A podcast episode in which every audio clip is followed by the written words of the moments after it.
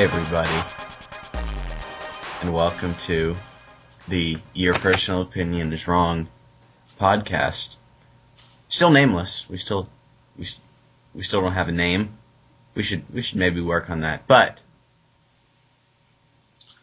we do have a new contributor, along with our old friends Alexander, Nick, and myself, Austin. Hello. Hello. Danny, introduce Hi. yourself. I'm Danny. This is Danny. Hi. This is a very subdued episode so far. You're not really bringing the energy, Austin. Uh, I know. Mhm. I'm sure it'll, it'll get up. Sure, it will. I'm just gonna, just gonna. All right, I'm getting pumped right now. This is the sound of me getting pumped. All right.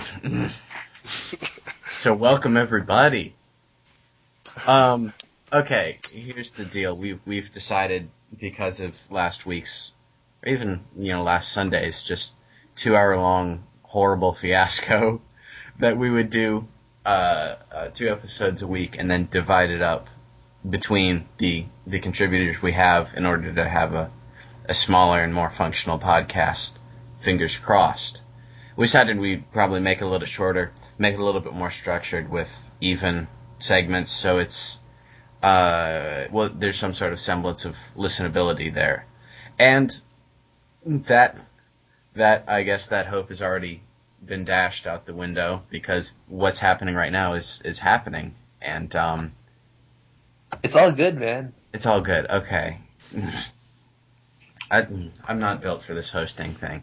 Okay, you screw this. We're going into we're going into segments now, and this is where I'm gonna play cool segment music. What Do, are do, you do, do, listening do. to? You you you all ruined it. Anyway, um, uh, okay. Yes. What what what what everybody? What is everybody listening to? I will go first because Sure. no one else is uh, volunteering. Yeah, everyone's I've been real listening- talkative. Um, I've been listening to uh, Literature is the name of the band. They have a self titled oh no, they have a self released album called Arab Spring. I heard about it. It is very good uh, if you're into C86 kind of jangly pop music. I am. Then you will love it. I will. And best of all, you can download it for uh, download it download it for free For free, you say? That's right. At their Bandcamp, but you can go through your personal opinion is wrong to get there too. So you know you could always do that. Well, thanks, Spambot. Who else is up? Plug. Danny, you're new here, which means Okay. you go second, I guess. So, um, go ahead. Go ahead. Well, I've listened to that new Portico Quartet album Oh, I saw that. a little bit. That's a pretty good album.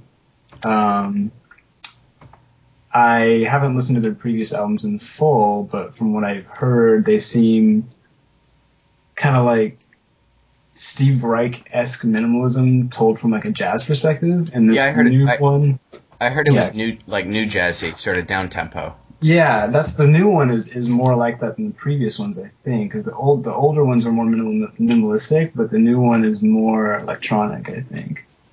But it's Yeah. cool. I saw that on RYM today. It looked interesting. I thought about, you know, Spotifying it.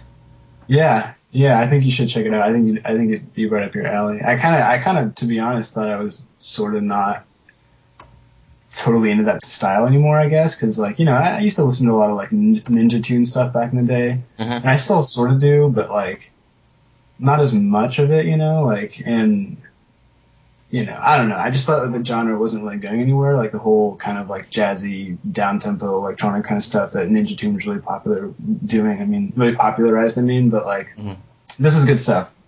That Ninja Tune stuff, you can only, you know, listen to it for a certain amount of time. You gotta take a break after a while. It's good, but it, it, it's, you know, there's some similarities between people who are on there. Yeah, it's true. I mean, I still love Amon Tobin, and I like Bonobo, and I mean, Daedalus doesn't really sound like those guys, but I like Daedalus a lot. And there are others too. I mean, there's plenty, there's a lot of people on that label, but a lot of it just gets kind of like, all right, like I've heard this before, you know. You know that uh, that Daedalus track, uh, "Impending Doom." It's yes, so weird. you see you see interviews with Daedalus, and he, he looks like just this like sideburned, like the nicest Yeah. dude ever, like the coming Christ. And then this is a Yeah. song about he just brutally murders transient people. Yeah. It's- That, that was, that's a great song. But yeah. Uh, have you seen his live setup, like his his uh, sequencing have. everything? It's the Mon- insane. Monomi or whatever it's called. That, that Yeah, yeah. Thing. Yeah, actually, I have. It's really interesting. for everyone who doesn't know, it's this. Uh, it's essentially just a brown rectangle with upwards, I think, of 300 just square pads on it, like used for sequencing, sampling, and everything. And I think he may be the only one in the universe who has any idea of how it might work. Yeah. I, from what I can watch, I, there's no pattern to it. Like I can't figure out for the life of me how he does it.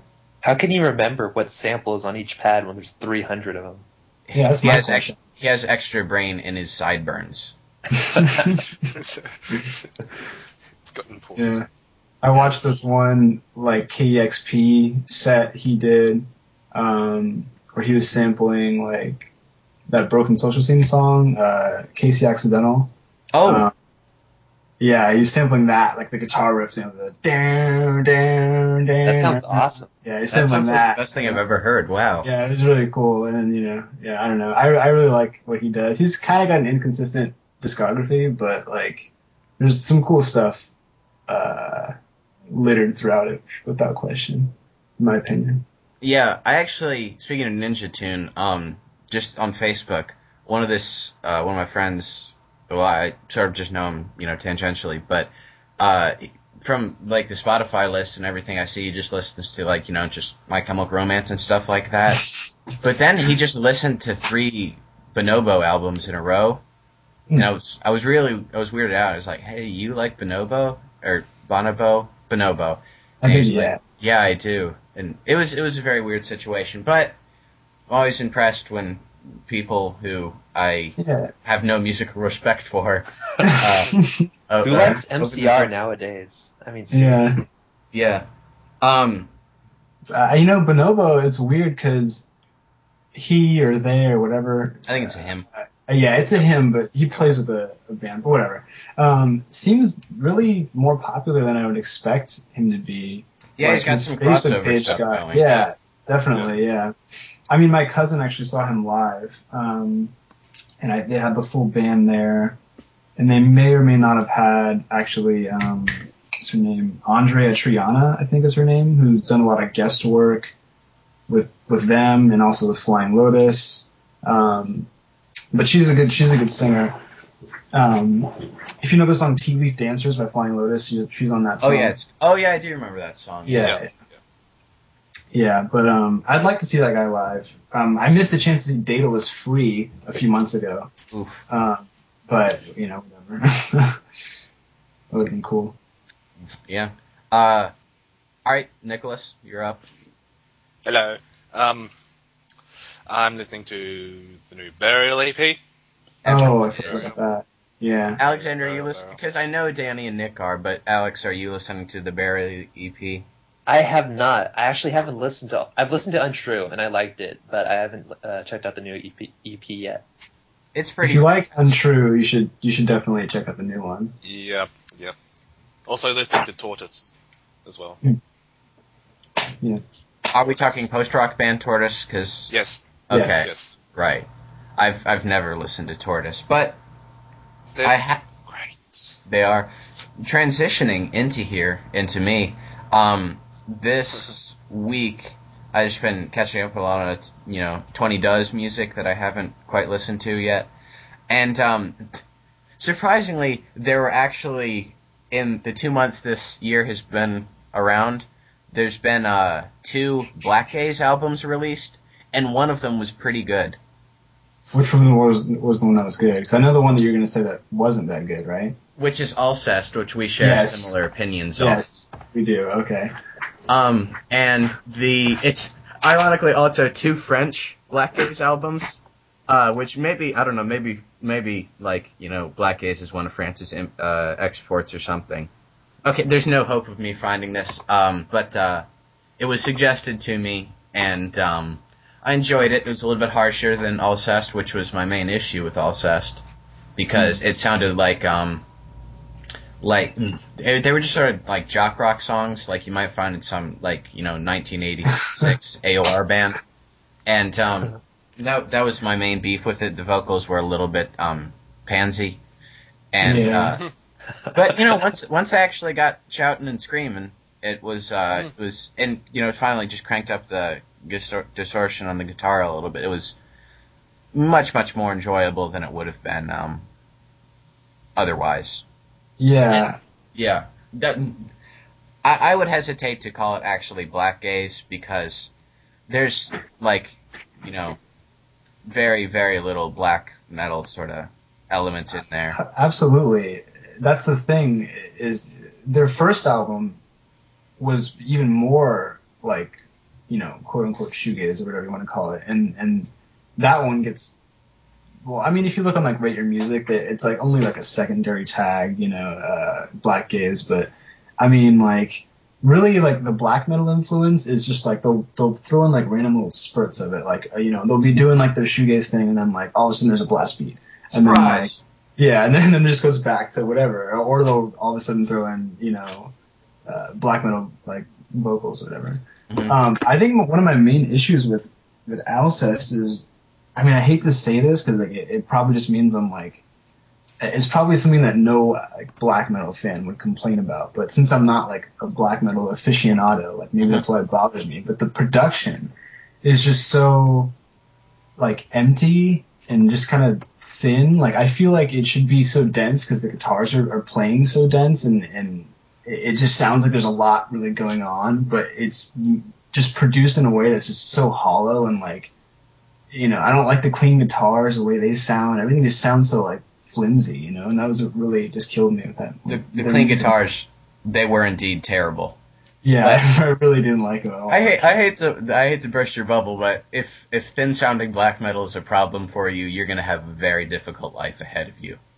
Well, I mean, you know, I like liturgy. You know, I hate to say the most hipster thing on the planet, you know, but whatever. I mean, I like liturgy, and their sh- their stuff's not like extremely, you know. I mean, I don't know. Wolves in the Throne Room is, is all right. I mean, it's just, it really like it just sucks when something sounds like it should be so dense and and full and thick, but it's just not, you know. Yeah, Yeah. that's uh, and I mean, a lot of those early those you know actual Scandinavian um black metal bands, they were so so just absolutely poorly recorded. yeah. and just very, very much thin and flimsy. When you know it's black metal, it deserves to be you know just as thick as it wants to be, and so does shoe- so does uh, shoegaze, which is sort of uh, the main you know conceit of what shoegaze is that it's thick and it's Yeah. loud and it surrounds you. I was gonna Um, say, shoegaze yes. should be thick and layered. It should not sound thin. Uh, that seems really bad. Uh-huh. And Yeah. which is I'm hesitant to call it black metal, and I'm also hesitant to call it shoegaze. Really, it it's like black post rock. It's like post Yeah. post black gaze, which I think is probably it's, it's the most anger making genre I think I've ever said. I'm my blood pressure is going up just thinking about it. Um. Yeah. Also, quickly, I guess we could go around again if everybody's listening to other things. But I was very pleasantly surprised by the new Gonjasufi album. Huh. Um, I know you listened to it too, Danny. Were you not so impressed? I'm actually in the process of reviewing it right now. Oh, Uh, really? Yeah, that's what I've been working on between classes today. Is just reviewing that thing. I'm actually pretty on the fence with it, to be honest. Um, I'm curious to see why you like it, but I mean, I'll just yeah. Why, why do you why are you into it? Um, it. I loved Sufi the Killer so much, and it. mm, it is sort of in some ways a rehash of Sufi the Killer, which is Mm, yeah. it's similar. Which I mean, you know, it's like that's like saying, um, well, it's the sort of uh, music has the right to children into Geogaddi thing, where it is in some ways more the same, mm, slightly Yeah. tweaked, but you know, similar. And I think this is three episodes, three uh, mentions of Boards of Canada. I think we've made it every episode so far. Um, but uh, yeah, it was. It's similar enough for me to be really into it, and mm, different enough for me to you know respect the choices he made. Uh, I, I, I, ju- I actually, I literally just gave it my first listen about an hour and a half ago. So Right. I'm, you know, not so, uh, capable of talking about it right now. But, No, um, I understand. Yeah. Uh, how, how do you feel, or would you like to save it for the, for the review? Well, I'll, I'll I'll say what my I'm still like you know uh, smoothing out my thoughts on it, but I'd say the thing is with yes they're they're they're kind of similar, but I mean I love a Sufi and a Killer, but the thing that really makes the difference between the two for me, like more than just the length. I mean, some people are like, "Oh, muzzle's so short," well, you know, whatever. Like I can handle it being short, but my big problem with it is that you know, each of the tracks are, are really short, and that's just how Gonjasufi's music has always been, you know, Yeah. even on Sufi and the Killer.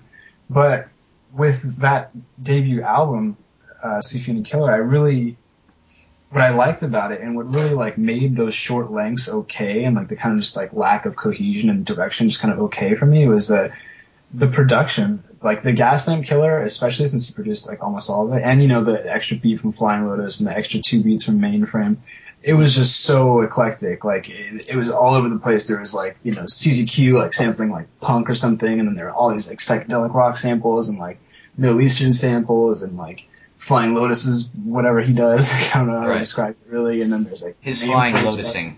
Yeah, his flying lotusing. He's, he's Yeah. just lotusing about. Yeah. Yeah. But it was just all over the place, you know, and I, and I love that about it because it was like such an engaging listen, and, and it felt like it's almost like a like a, a donuts, you know, J Dilla donuts kind of thing, where like every It's a track, cross section, yeah. you know, and then um, yeah, but at Muzzle though, I mean the production, you know, and he's handling it's it's like he handled like production on like six tracks, and there's like some other San Diego producer did four, and it's just so much like more. It's yes, it's more cohesive, which like I guess is could be a good thing, but in this particular case, I just feel like the all the production is just so like kind of samey and forgettable, and just like it really takes away one of the most interesting things about him in the first place. And like I still love his voice, so for that reason, I still you know kind of like it, but like Yeah. just overall, I just feel really underwhelmed by it. You know? I think, uh, yeah, I, I was pleasantly surprised, but it is in no way better than or even equal to Sufi and the Killer. Yeah. And um, I think what like there's like slim to no hip hop influence on the thing. It's almost entirely just sort of a sampled soul type thing. yeah. And um, the my main issue was like a lot of those uh, and the Killer tracks, if they weren't exactly like uh, not exactly catchy, and a lot of them were, but they were there was a solid groove, there was an interesting melody. A lot of these um, the production on the the uh, muzzle, it seems just like background noise for him to sing more than it is. you know. Yeah, that's that's a pretty good way to put it, actually. And I don't know if that's because he's handling the production or not. I mean, it probably is, but uh, yeah, that that was my main my main beef with it. Not as memorable, I guess. Yeah, because I mean, you know, Sufi and the Killer. I mean, take a track like like Sheep, or you know, the sample. I've, I think I've heard the original sample, and you, Gaslamp Killer really did not do much to it at all. Mm-hmm. But he just chose such a great like melody, and such a great like chord progression. It was just so memorable, and then Gonjasufi added like the you know such a great melody on top of it, and like it wasn't just like I wasn't just appreciating it for like the novelty of like all these different styles. Like I felt like Gonjasufi really brought like great melodies, and Gaslamp Killer just picked like really great samples, and it just came together so well. And the chemistry between the two was so great. But Mhm. on this one, I'm just like you know it just feels uninspired, and like even the melodies aren't as strong, and the, everything about it just feels just really just forgettable to me. You know. Right. Uh, speaking of uh, uh, uh, producers live, have you seen footage or concert of uh, of Gaslamp Killer? I have a little bit. I'm trying to remember what I, think I actually saw something he did. It was like a Brainfeeder. Um, they were I don't know. It was like someone's apartment and like Flying Lotus was there and like Ross G was there and, and Gaslamp Killer was there and like he was just spinning like a bunch of different records. Like I wasn't. Um, he wasn't like really performing as much as he was just playing records, but that's about it. I think in terms of what I've seen. Well, that's um, I, I think with a lot of the sort of, you know, like Brainfeeder guys excluded, but like the new style of even like sort of the cloud rap type people, like clams and everything, uh, they have an ear for melody, but not exactly an ear for memorable samples. Like they can mm-hmm. take cool vocals and bits, but you're not finding like a real sort of like fascinating deep cut like you would on a Gaslamp Killer track. That's true. Yeah. That is true. I mean, and I mean, Clams Casino. What I appreciate about him is like he just takes like samples you would never, never think to to to really like utilize. You know, hmm. like he samples like Adele, but like not for some like you know, not for some like really obvious remix. He samples it in, in a way that like you know you don't you, do, know you don't it's know it's Adele. Adele. Yeah. Yeah, and and um, he turns that into like a, a pretty memorable song, you know. Whereas like Gaslamp Killer doesn't um, manipulate his samples as much. He just chooses the right samples. Like if you if you if Clams did not manipulate that Adele sample very much, it would probably sound like crap, you know. Yeah. But on the other hand, yeah. So they're both at the opposite ends of that spectrum, essentially. Because Gaslamp Killer is just like so organic and rooted in like the heritage of music and everything, whereas you know, Clams is like he in a sense I guess he's just he's doing his own thing more, but um, Mhm. I think it's more sort of synthetic, I guess, not in not in a bad way, of course. Yeah, it's like I appreciate them both. I'm I'm sure you do too. You know, like I, I really like where Clams is taking things, and I think he what he did last year, and the fact that he was producing so many things last year, and and he released the instrumental mixtape, and he released the Rainforest EP. I think he was so just kind of all everywhere last year that he's really gonna influence people this year a lot. I think the cloud rap thing is gonna blow up even more. I think um, his production style is going to show up more in, in just like instrumental hip hop in general, and, and maybe even in this alternative R and B stuff that's coming out, and you know, even in like just look so far, look at um, Evian Christ or however you pronounce his name. Yeah, I think it's is Evian. pretty indebted, and pretty indebted to Clams Casino, I think, and I think he's just like the first of it. You know, like I mean, he's not like a ripoff, but he I can see the influence for sure. I think we're gonna get more people kind of like that in in this year especially. You know, that's just my speculation. I could be wrong. But. Oh yeah, me too. I I I'm all for that because I I love that style. That sort of like you know reverbed out 808 type thing.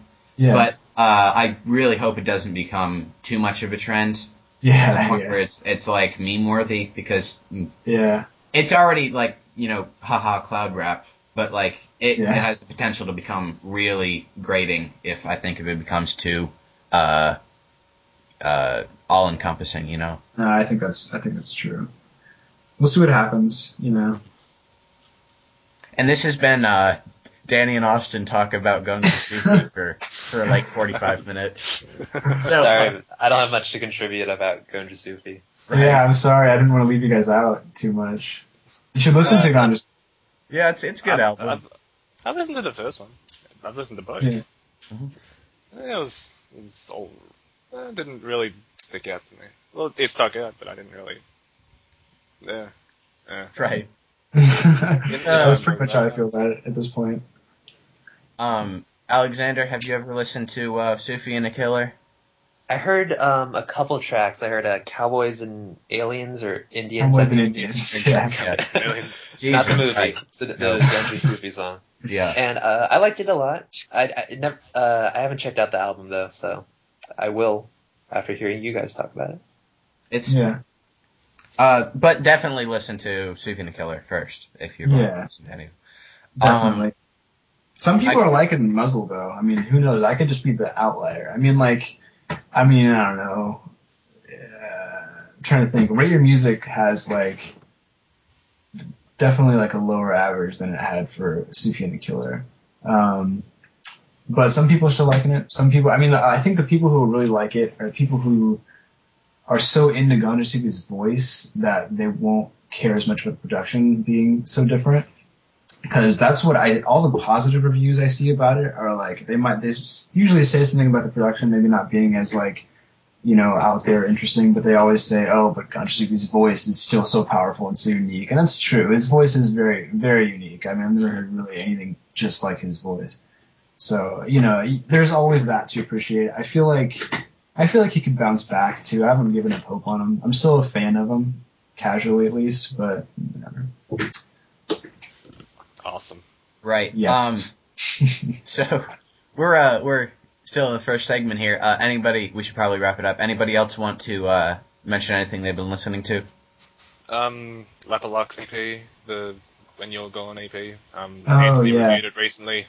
It's like, it's a bit dubstep, the future garage kind of stuff. Um, Hmm.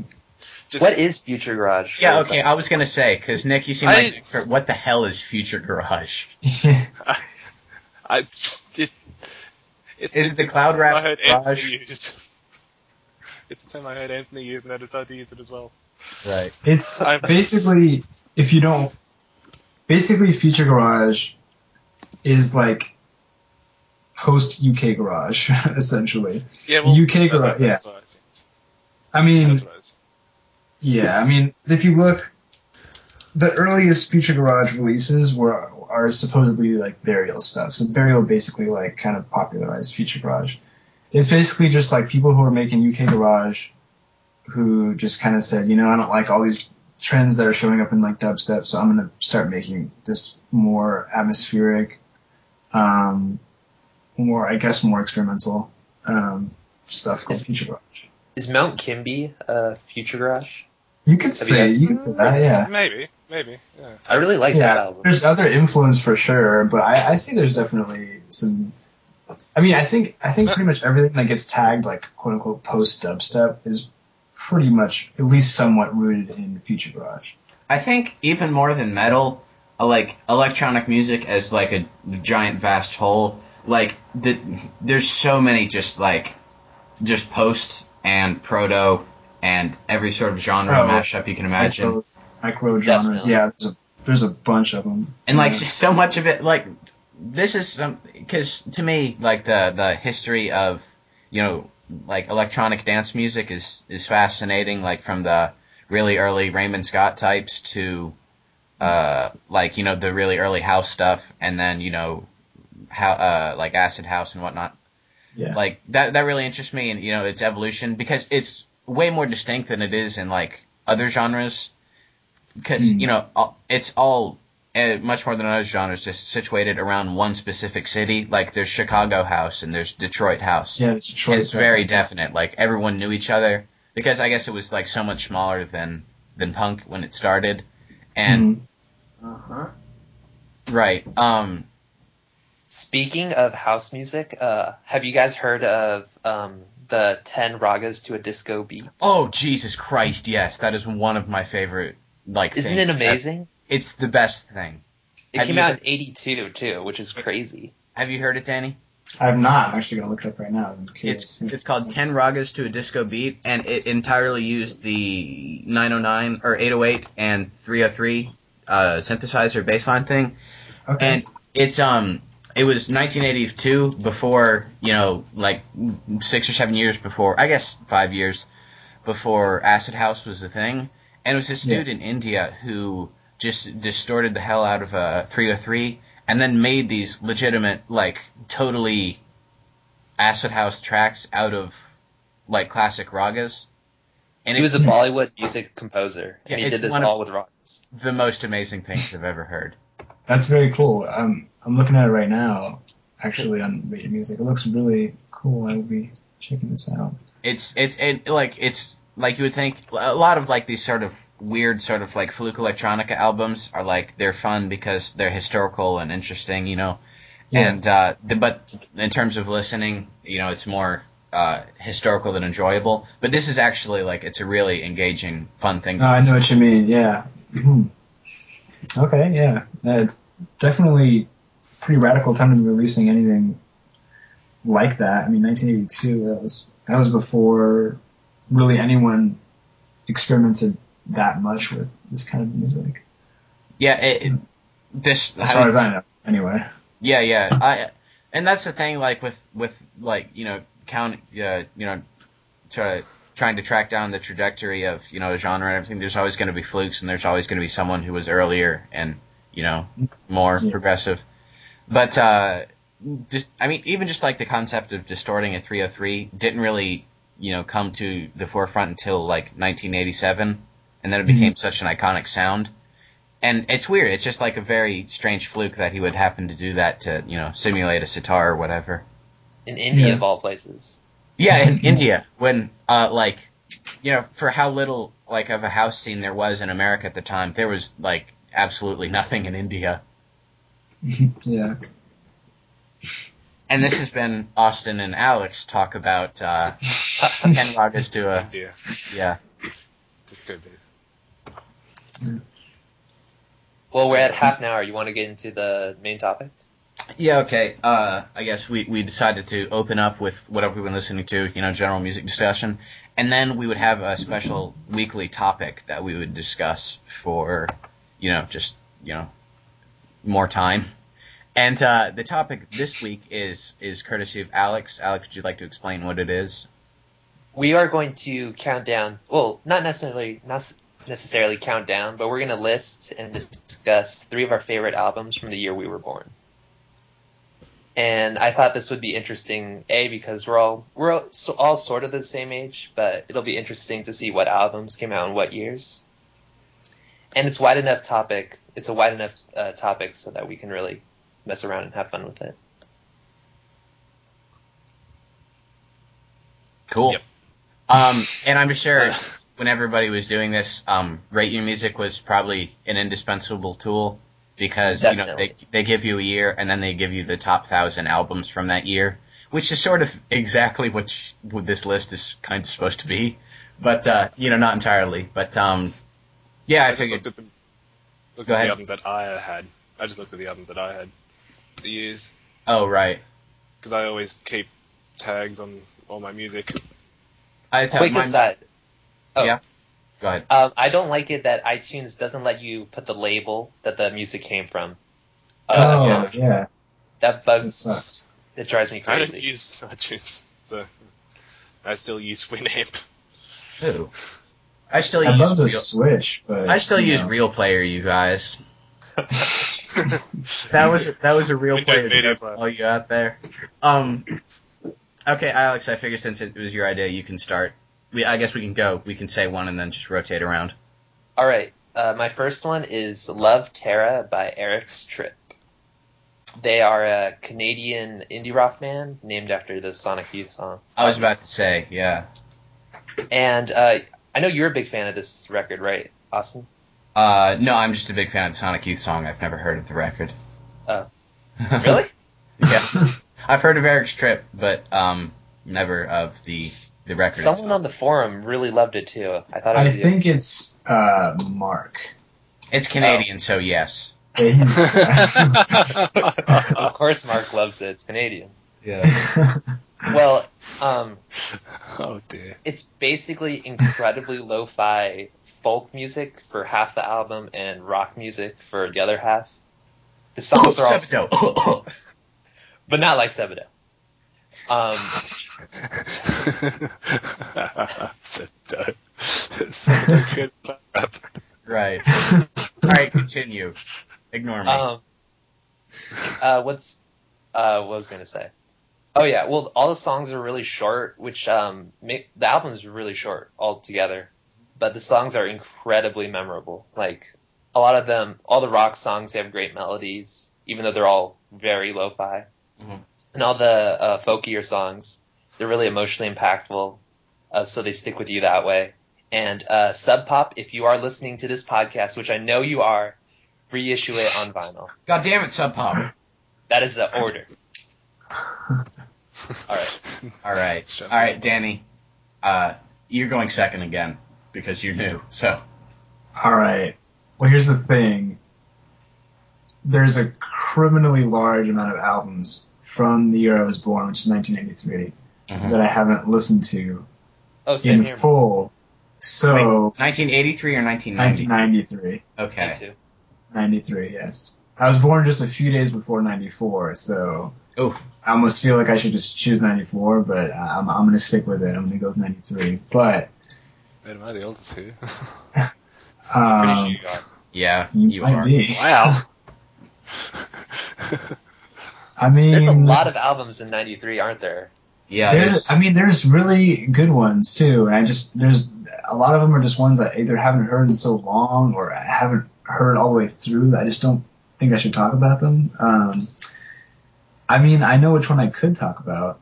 do it. Is um, that Souls of Mischief album, Ooh, '93 Infinity. That I know we've all listened Oh, to that's sweet. because That is actually the most perfect album you could have possibly picked for that year. So good job. Yeah. that. I haven't heard of them. Wait, it was album of Oh. you weren't on the forum yet when we had that as an album of the week, I guess. I think he But- was, wasn't he? Yeah, yeah. I maybe- might not have been. You also got Well, into the Wu Tang. yeah. Uh, I feel absolutely confident saying that, that that album, especially the title track, is p- proto cloud rap. And I know I've mentioned we've been talking a lot about cloud rap, but it totally is.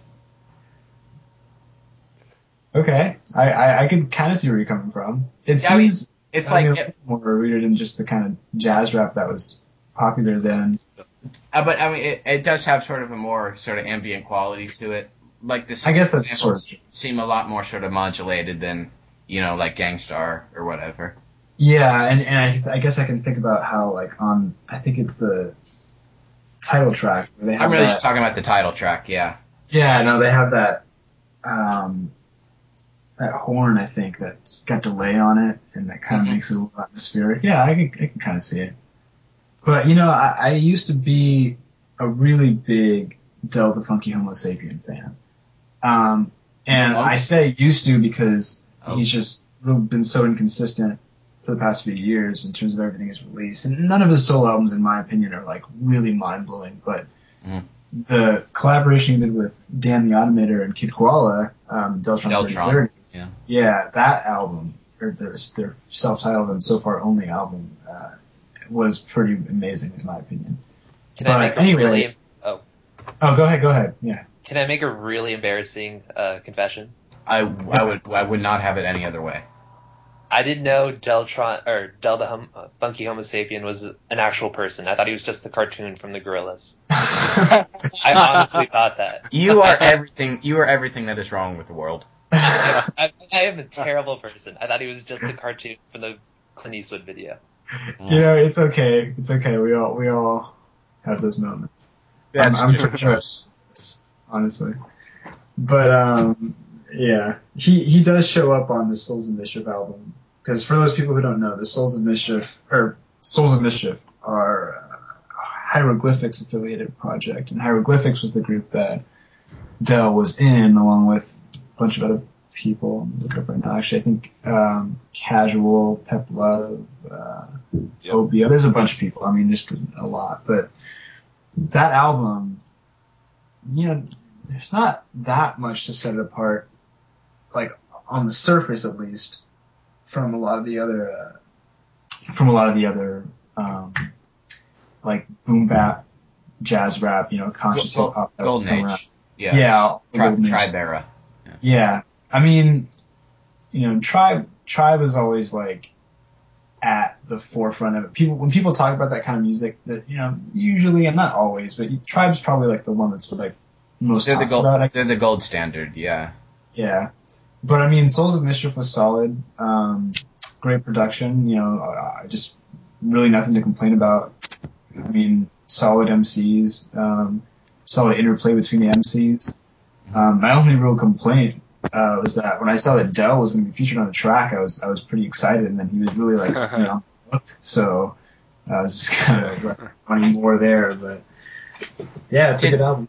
Did uh, did Busta Rhymes have a cameo on that, or am I remembering that I wrong? I don't think so. I mean, he was obviously on uh, Low End Theory, the Tribe Called Quest album. Well, of course. Scenario. But yeah, but not this album. This album, I think the only guests that were featured on 93 Till Infinity are just other hieroglyphics members. Um, what's so cool about that album, and again, especially in the title track, is that like they're they're group songs, but it's not like this dude does a verse, then this dude does a verse. Like they're actually like switching off line by line, which Yeah. is it's it's hard to coordinate. Yeah, that's true. Yeah. There's that. I'm I'm cutting this out, this this bit Um, right here. But uh, Nick, you're up. okay. Um, okay, being the only person here voting 1992. Um, gee, You have I- I B1000. now. No, that's 90. That was 90. Was that 90? Um, my computer tells me it's 94. Oh, okay, never mind. Um, That's right. but um, continuing hip hip hop, Beastie Boys, Check Your Head. I actually really like that. It's it's my favorite Beastie Boys album. Hmm. Check Your Head. Um, I, I like how there's funky pieces in it, and there's real live instrumentation. Just It was their first album to feature them live playing, right? yeah. It was like their, their first album, like their first two were samples based with um Rick Rubin and um Dust Brothers. Dust Brothers, yeah. Yeah. Which also done um Odelay, one of my favorite albums as well. Totally. Another one of my favorites. Um T- To show how much of a, a Beastie Boys hipster I am, I actually have not listened to anything but Paul's Boutique, which is you know, the one the Dust Brothers produced. And I'll tell you why. Because I had uh, a friend, and I'm going to shout him out now. His name is Chris. In the sixth or seventh grade, he gave me the Dust Brothers produced. He, well, he gave me uh, a couple Nujabes tracks, and he gave me uh, the Dust Brothers produced soundtrack to Fight Club. Has anybody heard it? yeah, I have not actually. it's a great it's soundtrack. it's really fantastic. Like it's Yeah, it's it's sample based sort of uh, like trip hop breakbeat type stuff, Huh. and um, it's it's really sort of like an incredible thing, and I you could listen to it, you know, just over and over again. The songs are so Yeah. memorable and everything. I'll be checking David that out. Fincher.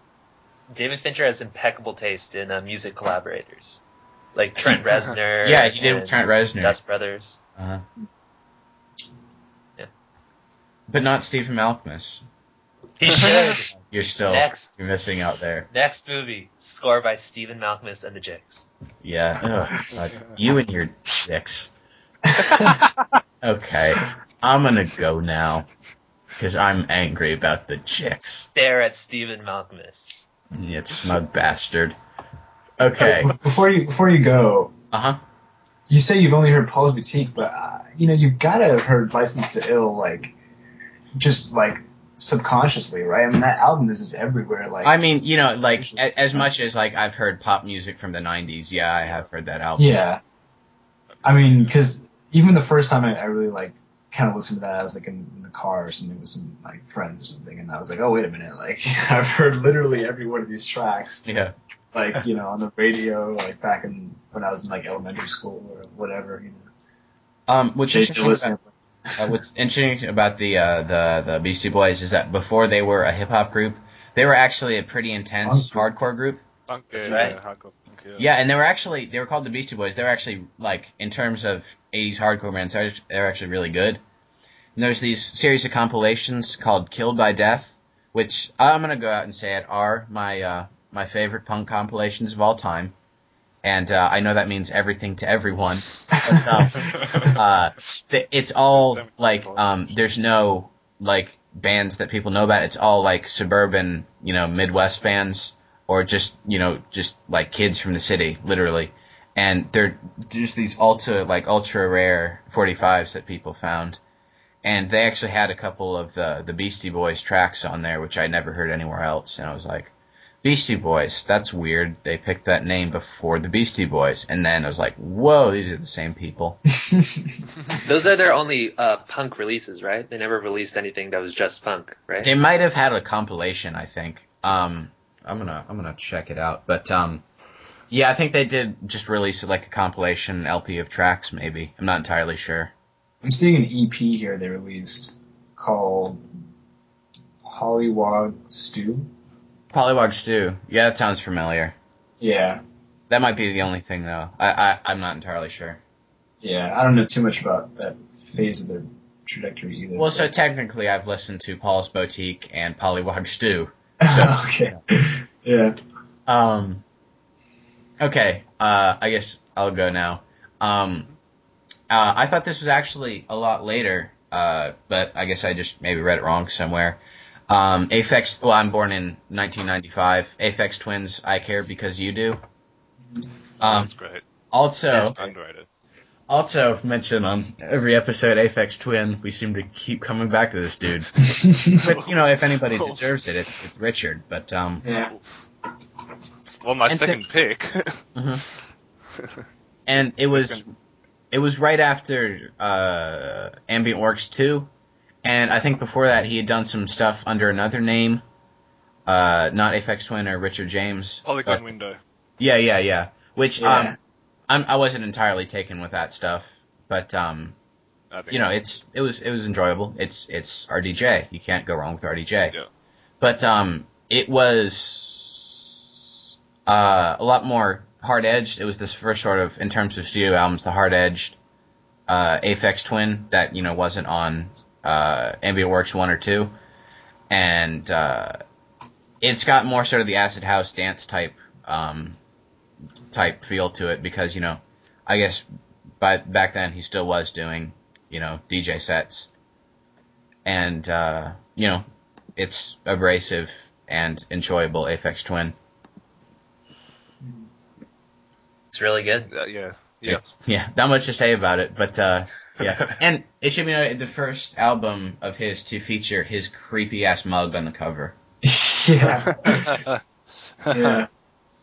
uh, good old Aphex. Gotta love Richard. Um, I, my favorite is definitely the, the Windowlicker one though. You know. yeah. uh, rank rank the uh, Richard D. James albums with his face on it in order of creepiness. Okay. Well, I mean, uh, oh god, let me look through his catalog. I gotta say, RDJ is probably the number one. Uh, mm. There's any, there's any. Gotta three. you gotta recognize Windowlicker though. I mean that one is well, no, I mean, obviously that's the creepiest thing I think ever. I would say ever. Um, I, I, I'd say Windbreaker, and then um, uh, uh, then uh, I care because you do, and then RDJ. It- God, I'm you staring at that picture Come right now. It's just freaking me out, and I have to navigate away from this page. You had the um, Come to Daddy EP as well, which has Uh-huh. the crowd of people. Oh, that's right. Oh, that's they're right. All kids, people. right? Oh, f- uh, yeah. I, am I wrong in thinking this? But I actually do not like that song, "Come to Daddy." Like, I think in terms of Aphex Twin songs, it's not up there. we discussed this on the first one. Yeah, Oh, I, I don't. I don't think it's I don't think it's that great. Huh. Like especially compared to the other stuff Yeah. on that EP, like Flim and um, Is Us. Oh gosh, yeah. Um, that that's a great. I love that. It's like jazz drumming or whatever it is. hmm Yeah. And then you got um, Bucephalus Bouncing Ball, which is just insane. yeah. It's like uh, it's like death metal and bass. You know, it's. Mm. I, I think it was sort of Aphex Twin appealing to you know the fact that he was this sort of this creepy sort of demented music type guy more than actually just making Aphex Twin music. Yeah. Did those Yeah. videos? I, I I wasn't around. Did those videos ever get airplay like on MTV? Well, you people wouldn't know. You're you're not that. not that- Yeah. I wouldn't remember. Uh, Uh, they uh, not on not on MTV, but on Australian. The it's pretty much the Australian equivalent of MTV. Um, Was that they were ATV? Pretty. No. no. Um, that was dumb. That was a joke. That was. That's just Australian TV, what? Yeah, Television. You know, Australian TV, like in Australia. As opposed to music TV, as opposed to like in music. like in music land. Oh God, this is. Music. I'm editing this. This is none of this is usable. Uh, okay. Um. Uh, uh. Enforcing my powers of hosting, Alex, you are on the spot. Okay, now I'm getting into the very obvious albums that I have to include just because they're so good. Cool. Siamese Dream, Smashing Pumpkins. My favorite Smashing Pumpkins album.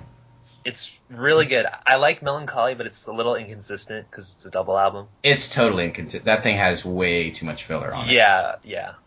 But um, interesting fact: Did you guys know that the girl on the cover is actually their bass player now? Uh, her now it's not. Wow. Da- it's not D'Arcy. Uh, no, she's been gone forever. Okay. Yeah. Which She, she was horrible. I don't like her. I've only She ever got- seen her just staring just goofily in music videos, and that was enough to just invoke my rage. I don't The know. last we heard of her um, is that she got arrested for like releasing horses in some like small town, and she just let them loose and like they went crazy and destroyed what the hell? I It's something like that. I'm sorry, D'Arcy. You are now, or to D'Arcy. I, I have. You've just garnered all of the respect I can possibly give to a person because that's kind of the best thing I've ever heard. the us. Um, yeah, so um, some other stuff about the album. It was produced by Butch Vig, who did Nevermind and some other stuff. And um, last week we talked about how Oh, I'm sorry. guys- it- didn't Butch Vig do Bleach? Oh, I, it I, I thought he did Nevermind. Wasn't Geffen Nevermind? Um, I mean, I don't know if he's he's actually a producer. I could be wrong.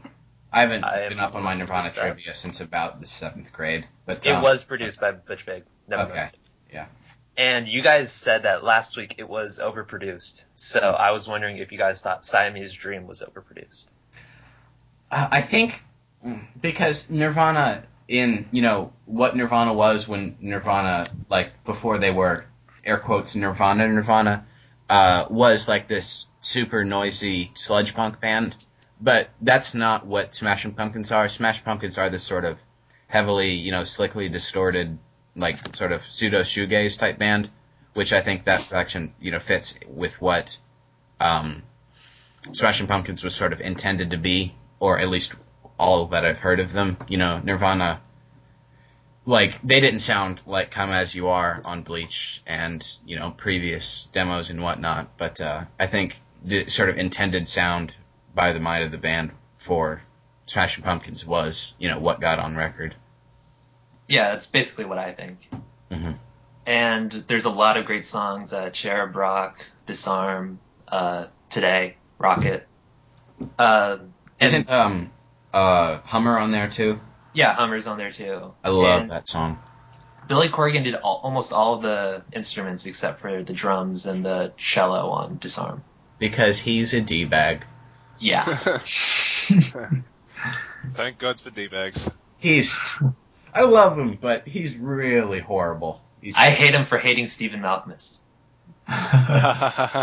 you, we, you can't be on this podcast anymore. We can't be friends. I'm joking. I know, I know. Um, Danny, go. Okay. Are you done, Alex? Andrew? oh, yeah, that's all I had to say. Okay, cool. Um, well, I guess I could talk about the Seefeel album. He, I don't know if I'm pronouncing that right. It's spelled Q U I Q U E. Um, I mean, these aren't, you know, my favorite necessarily albums of 1993. Um, cause like I said, I'm, I'm missing some central ones, but these are some that are a little less talked about that are really good, I think. Um, I mean, it's an interesting album because it. First of all, has anyone heard it here but me? Uh, or say, say the Um, name again. I didn't quite catch it. It's Quique, uh, spelled Q U I Q U E by the band Seefeel, uh, S E E F E E L. I've never ever heard of them. I yeah, I've I, I've heard of. I know you I- have, Nick. I haven't heard him. Or I mean, I know you've heard at least Nick. You told me you were into their uh, album that came out last year. Yeah, they're Yeah, self-titled. The, the self-titled. I thought that- Yeah, Have Have you heard it? I haven't heard that one yet. No. I think it's good, but it's good. But everyone um doesn't like it. I think I might. I think everyone else is biased and probably. Yeah, I don't. I was kind of reading a little bit about what people thought about it, and I, I couldn't pick out exactly why they weren't liking it. But I want to check it out. Um, I'll take your word for it that it's interesting. I mean, the genre tags look interesting, um, and I, I like Quique, so you know. But yeah, I mean, Quique is like kind of this cross between, you know, sort of dream pop and like sort of like early ambient techno and like there's even like some like dub influence I feel like but it's like still really atmospheric and and um you know I don't know it's kind of I don't I wouldn't say it's all over the place but it's like it, it does bring together a lot of different styles but it but it sounds you know pretty cohesive. It's definitely very ambient but it, but it's like it's it's it functions in a way like a dream pop album would but it's not just that. There's also instrumental sections as well that function more like just kind of the really atmospheric, um, you know, ambient techno uh, that was coming out in the 90s. It's a pretty interesting blend of, of styles, I'd say. Um, it looks just like the album cover, I'd say. It's like a blue album cover with like this blue shape in the middle. I don't know. I think it's interesting. Yep. Yep. I will check it out. yeah, it's not it's not like mind blowing, but you know, it's cool. Nice. Uh, Nick. Uh, hello. Um, Hi. as I was foreshadowing, um, bringing back the Aphex Twin, um, selected ambient works, um, 85 to 92. Now it's literally in the title of of the album. Your birth year. I don't know how I didn't make that connection before. Yeah. I, I assumed if, if I didn't say anything about it, um, somebody, somebody on the boards would have killed me. Yeah. yeah. Probably Danny. And, um, yeah, it's just great ambient, I guess you could say ambient techno. Yeah, I've heard that it actually wasn't recorded from 85 to 92. Is that true? really. I, I have no idea. I didn't actually know that. Apparently there's pieces that are meant to be recorded when he was like 13 or something like that. Why- What's with all these ambient techno people with with ambiguous, you know, discographies and timelines? I Boards of Canada, Aphex Twin, others. I can't. Yeah. Um. Uh. So, wh- where did you hear about that, Alex? Because you know it's been uh you know just sort of a fact of the universe to me that you know that stuff was recorded literally from 1985.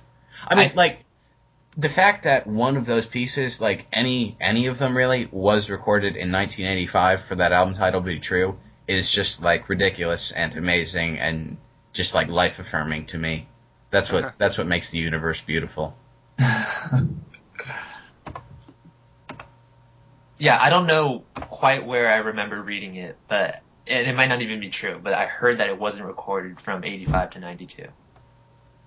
Like it might have been a couple years after, or like some tracks might have been before. Well, I mean, it was released in '92, so we know that Yeah. it's right. But um, that seems like a weird thing to lie about, though. I don't know. I don't know. I can't see the gain in that. Yeah, it could also be just, you know, like a twisting of a story, like told over a series of people, you know? There's no I game know, I thought it- really creepy album covers either, but he does it. yeah. I want, I want the Aphex Twin logo on a shirt. Oh, I saw uh, uh, Flying Lotus live wearing a uh, not live on YouTube wearing a Aphex Twin shirt. That's, That was that's that was that was just a really cool thing. I was Yeah. gonna make that my background. That's just an awesome picture. It is.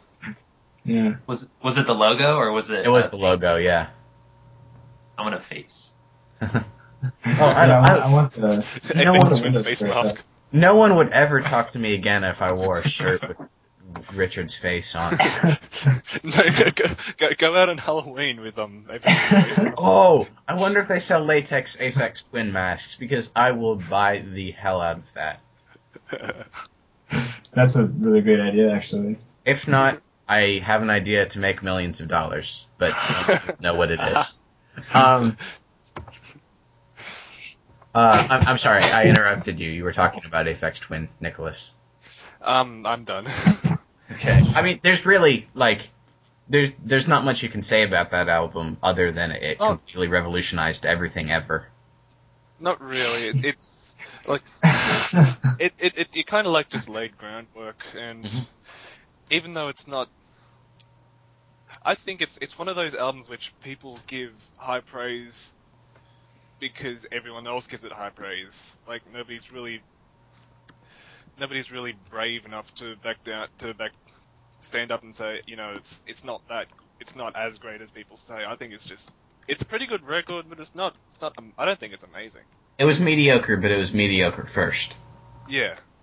Uh, yeah, I will say that there are some there are some downright stinkers on that thing. There are some. I wouldn't say stinkers, like, but some songs do go for way too long. I'm not a fan of Green Calx or what whatever it is calc. Yeah. I don't- I'm not Um, a fan. Fine. of what? Hedphelym.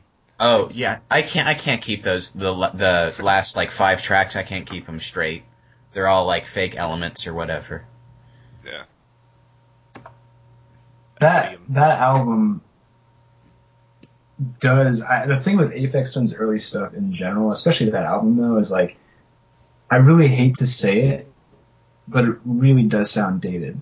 Um, and it's like at the time, of course, that was like groundbreaking. You know, like nothing's really no one was really doing stuff like that when he really came out. Like if you think about the '85, like who who was messing with stuff like that in '85? You know, but like listening to it now, uh, in you know 2012 now, it really just sounds like you know so like so dated really and and for that reason I mean you're- you're just kind of left like really relying on how strong the chord progressions and melodies are um, for the most part and and not all of them click you know Yeah, it's, It's, true. it's a little bit like how Kraftwerk is dated. It's charmingly dated. yeah yeah I that's- cannot it's a listen. I'm to- I literally cannot listen to Kraftwerk. I tried. I can't do it. I, I- can't bring myself to do it.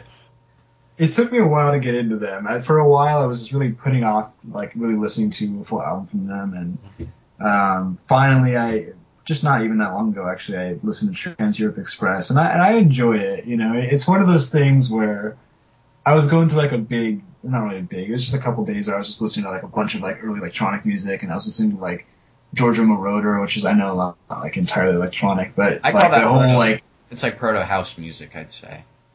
Yeah, it, it is. That's a good way to put it. But that that's the kind of thing where you do have to be in, in the mood for it. But otherwise, I mean, like it really, it really does sound like extremely dated. But you gotta respect it though, because it's like, man, who's doing this at this time? Yeah. You know?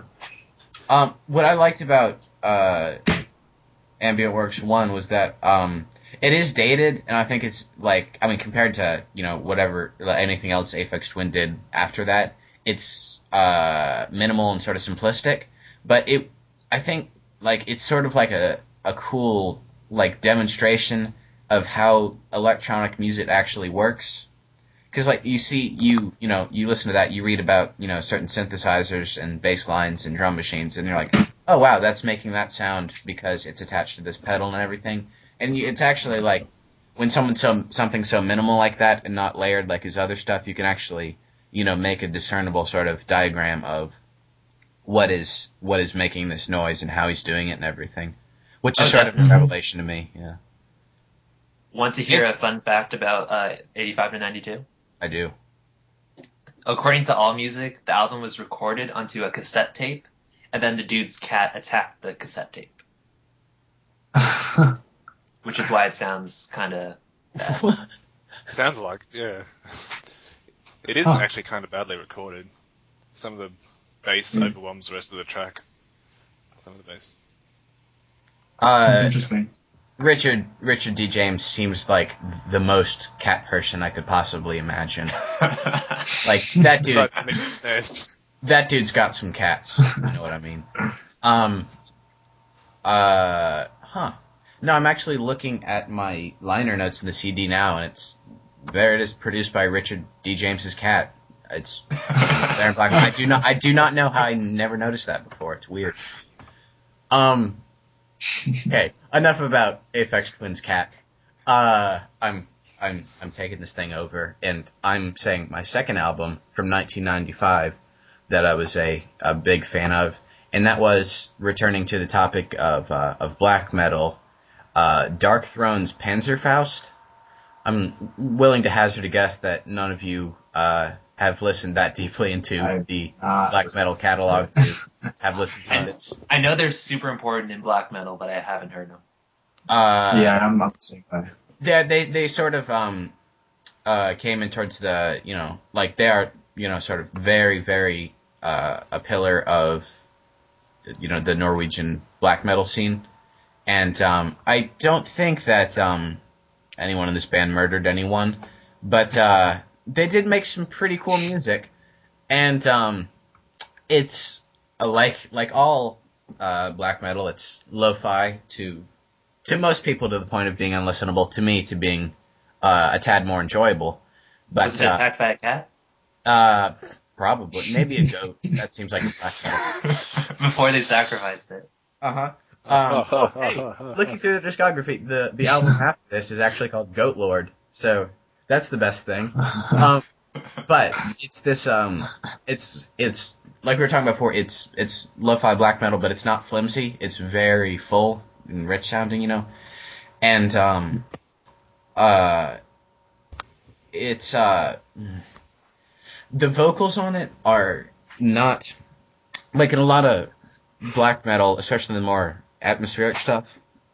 Vocals are like sort of you know uh mm, like part of the atmosphere more atmosphere more than they are part of the the the tune itself. But in this, the vocals are very much on the forefront, and um, it's not like guttural like you know grindcore, and it's not like shrieked like a lot of other you know types of extreme metal. But it's like more of sort of like a hardcore bark, I would call it, and um, it, you would think that would sound like you know just sort of you know skin crawlingly embarrassing to listen to a dude shout over you know sort of indiscernible black metal, but the effect to me is very um uh it's a good it's it's good. I like it. It's good. And it's from 1995. Good. This has been Austin babbles about no, black metal. Jesus Christ! I should just get my own podcast.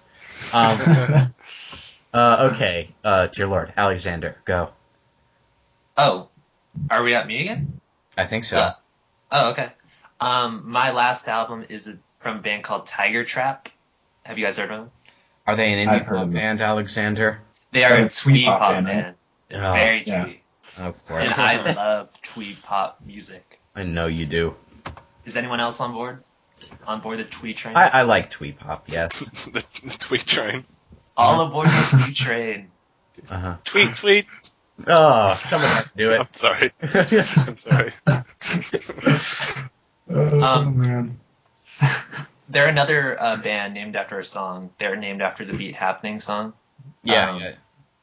and they it's kind of self-explanatory they're a group of uh, all girl musicians and they make noisy uh, twee pop music and um, the album is pretty solid. I like it a lot. But i actually like the side project that came uh, from one of the people in the band called Go Sailor. Uh, have you guys heard of them? I've That sounds like the of it. tweest thing I've ever heard. it's even more twee than uh, tiger trap. But yeah both of them are really solid albums. And if you're into twee music uh, girly girly twee music you will love it. Um, I think Steve uh, had you know posted a track from it once or twice before. Um, Really? yeah, I, I I could be wrong, but it was an all-girl twee pop band. Uh, there can't be many of those, right? I, you know, I'm positive that someone posted Tiger Trap on the forum before. That's how I found out about them. And if but I've never really listened to them. if it's girl pop, it was probably Steve. Um, me. Yeah. Uh, speaking of speaking of tweet pop and speaking specifically of beat happening, I cannot listen to them. Just like I I can't stomach it. it it's like amateurish enough and like just lo-fi enough to for me to not like it. I'm not a big beat happening fan either. I've never listened to them. I've heard of them, but never really explored that whole genre enough to reach to them. But Um, yeah, it's I, and I, I appreciate everything that um that uh, uh Calvin Kevin Kevin Cal something or other. What like that. screw him. Uh, but uh, he uh, he started, you know, K Records, and um, he uh, Calvin Johnson, that was it, and not the football player, but um, uh, he started K Records, which had uh, a lot of really really great bands. And they ha- uh, have any of you ever read um, Our Band Could Be Your Life? I've heard so many great I- things about it, but I have not. yeah, I've heard a lot of great things about it too. It's- actually. It's probably my favorite music book, which is it's sort of a cliche answer, um, but uh, it, it it it's thirteen bands of like the beginning of indie rock, like Dino Jr. and um, Sonic Youth and Mission of Burma, and you know H- Husker Du and the Replacements, like literally the best bands ever, arguably, and uh, it just has a chapter chronicling each, and one of the last ones was Beat Happening, and uh, like they are very much responsible for bringing like uh like a sort of a hyper sort of like poppy edge to uh like what is now indie rock. Like Mission of Burma, it's it say which it's in, it's indie rock, but it's not at all twee. It's like brutal and you know Sonic Youth and everything like that. But you know, Yes. like Fugazi, uh, Ian MacKaye was one of their biggest fans, and uh, I, yes, that's all I have to say. Um, I don't. so much of this. I'm oh. This might be incorrect, but were uh, Be- Beat Happening one of those bands where they self-admitted that they really didn't know how to play their instruments, or they self-admitted it, and they admitted it on their records. They uh, Nation of Ulysses is a band that they say we don't really know how to play our instruments, but I love them. Uh, yeah, it's it's not so lovable with beat happening in my opinion, because Yeah. they, they would literally they had a guitar and they had uh some dude who just you know uh they maybe had a bass player or maybe just did like tambourine or slide Something whistle or, that. or slide whistle or something like that. But um uh and uh and then they had a, a drummer who I believe they literally did just start with a pair of shakers and um, just worked it up from there. Ugh, but it's it's it's very aggressively twee, and I can't in good conscience recommend it to anyone, despite how influential and critically acclaimed it may be. I'm taking over everything you people say. You have to stop me. I'm going back to power. You're very knowledgeable. Uh, I th- this isn't going to get me into college. Oh Christ! Continue, please, Next- Danny. next I guess you're out. Yep. Is it me? Yeah. Okay. Um. So I'm gonna do this a little differently because you know there are a few I could talk about. You know, I know obviously 36 Chambers came out this year. I know Souvlaki did. But I'm going to talk about one I haven't heard yet that I'm really looking forward to listening to that I think some of you have listened to. Mhm. So I can hear your opinions on it. But the album Transient Random Noise Burst with Announcements by Ah, Stereolab. was going to. Because, You best believe Yes. I've listened to that. So I haven't heard it either, but it's in my Spotify. Definitely. Definitely. because I'm really getting into that band a lot recently. because they're But Finally! amazing. working my way. I'm working my way systematically through the discography, so I haven't reached that one yet. But that's next on my list, so I'm really curious to see what you guys think of it. in my opinion, you you probably could have skipped Peng because Peng is not exactly you know I it's not listened to a one yet. crowning so- achievement. Yeah. Yeah, no. It's got a few tracks. Um, but yeah, transient random noise burst is absolutely fantastic. Definitely not. Yeah. I don't think it's their best, like some Yeah. people say, but it's definitely the. Um, I was going to say it's the best of their noisy guitar period, but I like Mars Audiac Quintet better than Transient Random Mhm. Noise. Uh, but yeah, it's still Well- good. It's very good. Would we all agree that either dots and loops or uh, tomato ketchup is their best? I would say dots and loops. Dots and Loops is so good. I've only heard. Well, you know- The thing is, I think I haven't heard all of, all of them yet, obviously, so I'm really not in a good position to pick my favorite.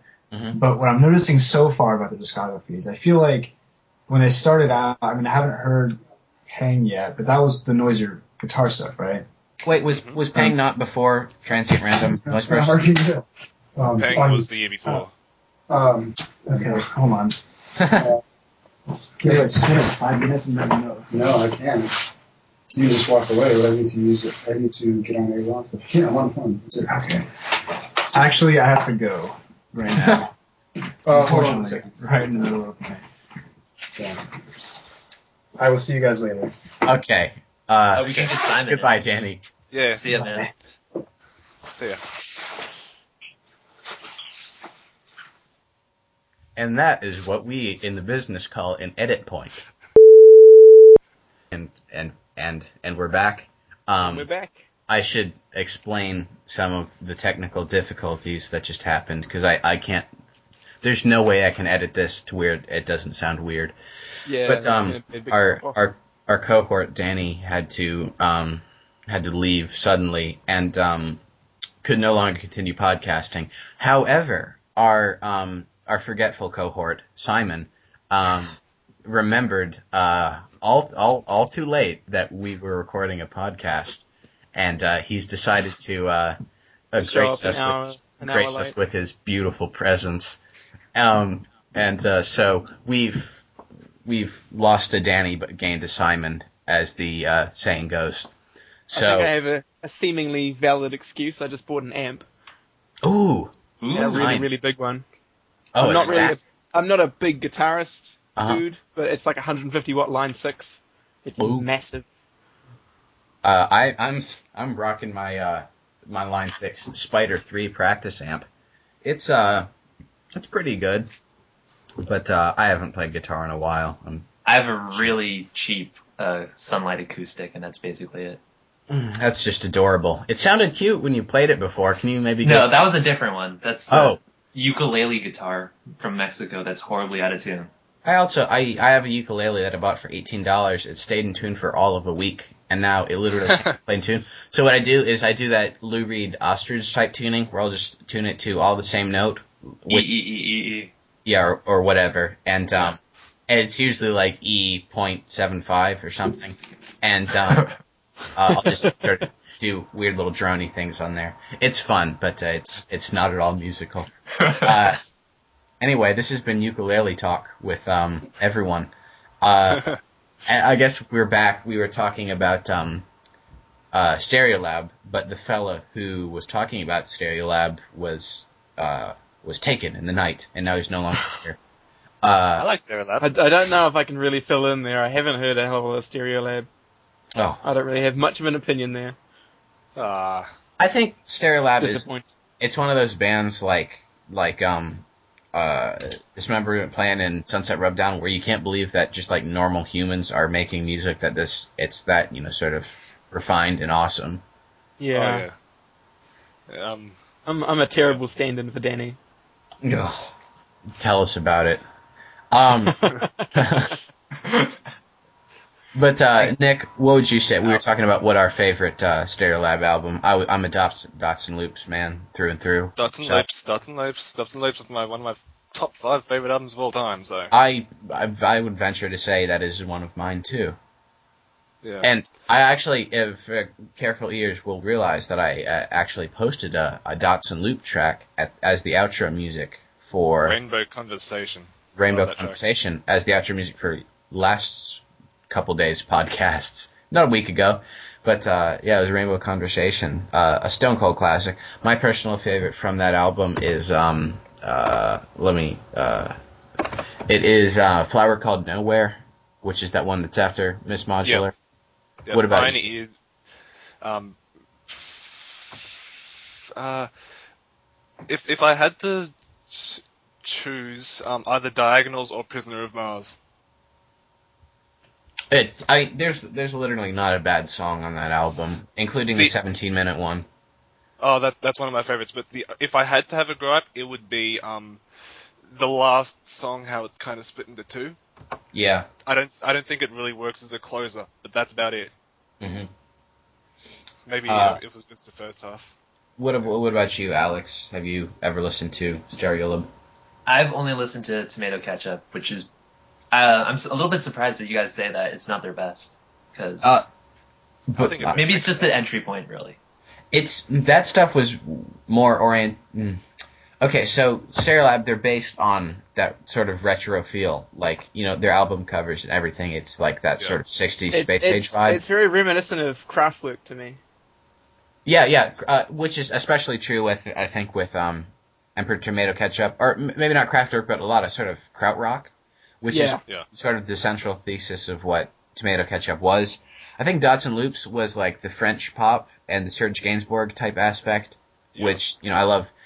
Stereolab was like the reason why I started listening to '60s music like that, like you know like space age pop and uh, and uh, exotica and stuff like that. You know, like orchestrated bachelor pop, and I mean like even they say it's space age bachelor pad music, which is Um, like that's become a huge like part of my musical diet over the past you know couple years.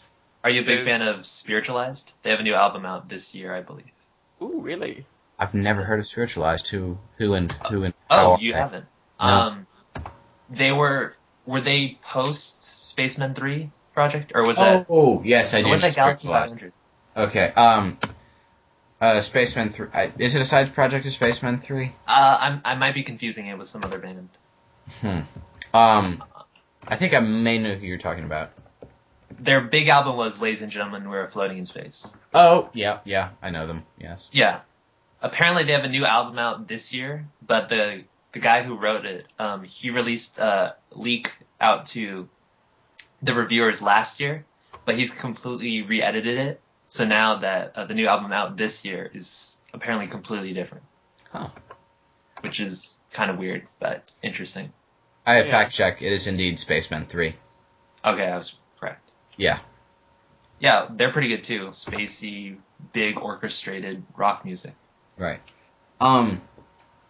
Okay, I've I've grown to know better than to keep talking about space age bachelor pad music because I could literally talk for hours about it.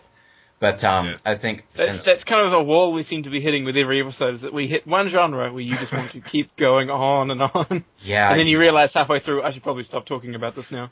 it's it's I'm gonna call it a quirk, but it's more of a personality flaw. Um, Uh, Quirk's a nice way of saying it. Yeah. My third favorite album from '92. sure.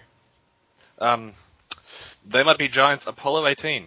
Gasp! Yes, I love it's. It's my favorite. They might be giants album. I I'm totally a, I'm agree. A, I'm a They Might Be Giants fan. Uh, um, me too. they- I, my signed copy of the Pink album is actually sitting right next to me. Oh. now I don't feel such like like a big fan anymore. Um, yeah, but I like them.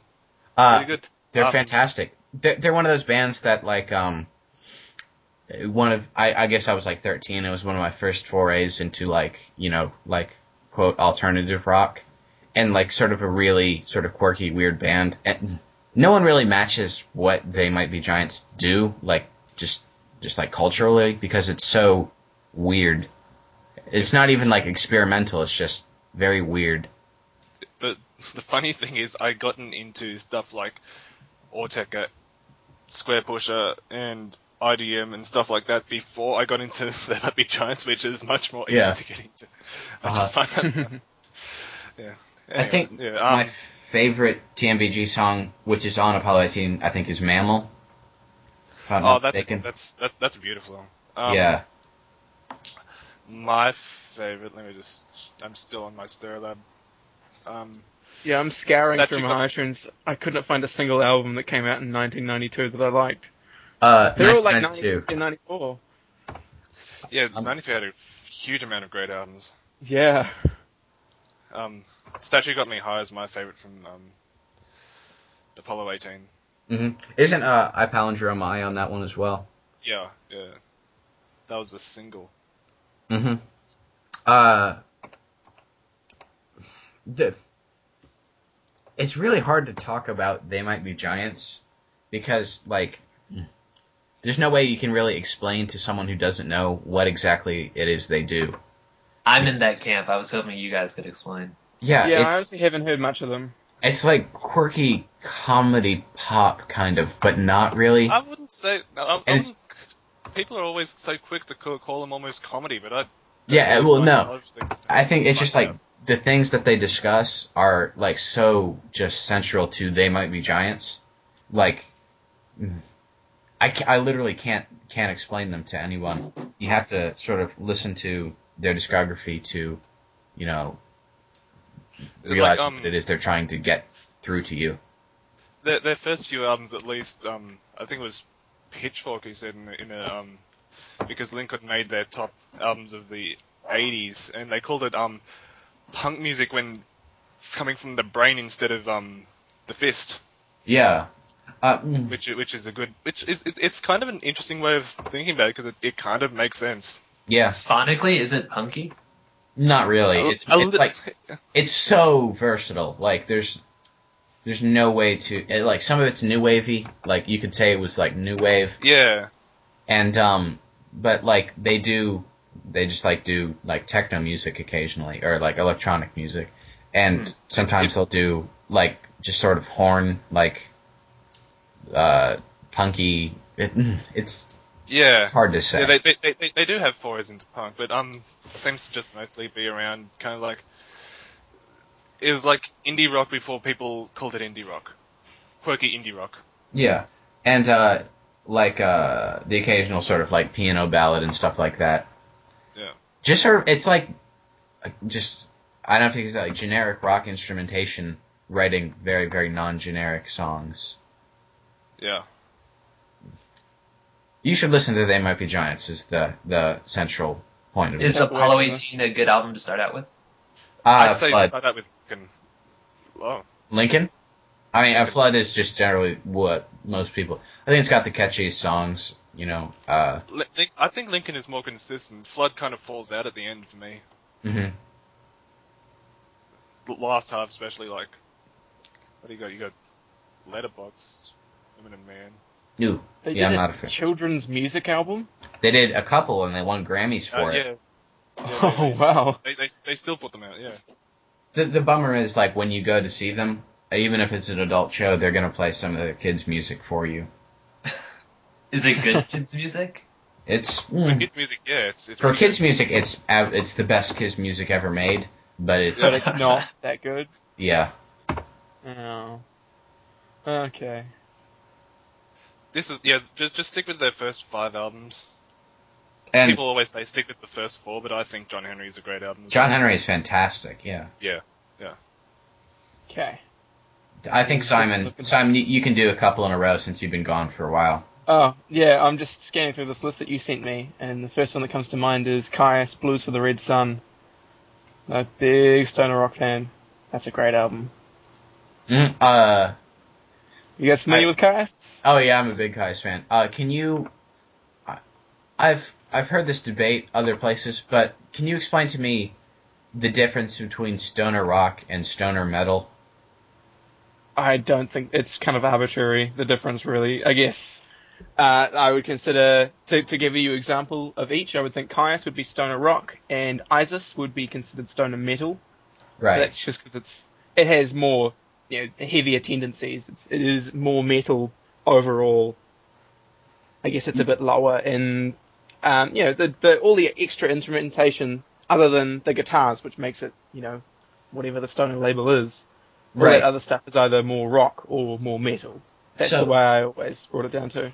From like what I've what little I've listened, I've listened to a lot of stoner metal, not so much you know plain old stoner rock, but it's like, it would you say it's just like heavy? Like that's its defining Yeah. trait that defines It's- it as it's- stoner. It's heavy rock, really. Yeah. Well, Kyuss's big thing was I think they play the, all their guitars through bass amps, so it's really low and distorted and Bass distortion pedals too. Yeah. yeah. I think that's that's pretty much it. Really, there's not really a hell of a lot to it. Yeah. Just really riff riff heavy, um, and low, I think low. it's it's literally impossible to review like a, a like a doom metal album or a stoner metal album because there's literally nothing to say. Like it's heavy, it's riffy, it's yeah. stoner metal. Yeah. So uh, the more and more I think about, um, you know, Meshuggah with their new album coming out, I'm just thinking, like, before I heard the new track, I was a little bit concerned that they might somehow screw it up. You know, Mhm. pre-album jitters, you just think that they, you know, something's going to go wrong. It has to go wrong. Right. But then I thought about it, and Meshuggah doesn't really. They have their Meshuggah sound, Mhm. and they don't really um, stray from that a hell of a lot. All their releases, no matter there aren't really that many differences between the albums, they all end up sounding just like a Meshuggah album, Mhm. which is okay, I guess, because Meshuggah just sounds like Meshuggah. But I saw that. any other band, it might not work. Yeah, I saw that Meshuggah album as I was going through Rate Your Music today, and it has some literally, no offense, the worst album art I've ever seen. I Oh, don't know if have some that's terrible album. art. Is Yeah. it? Uh, which one were you looking at? The new one, the one's coming out in March. Oh yeah, all their art's pretty terrible. Uh, all right, all right. So going through, you know, I was just searching through my um my birth year, 1995, for albums, and there was a lot of power metal that Yeah. came out in 1995, and power metal is not good. It's like, No. Rate Your Music loves it. yeah, the, there's so much of a There's a there's a power metal. weird like power metal and prog metal defense force on the internet.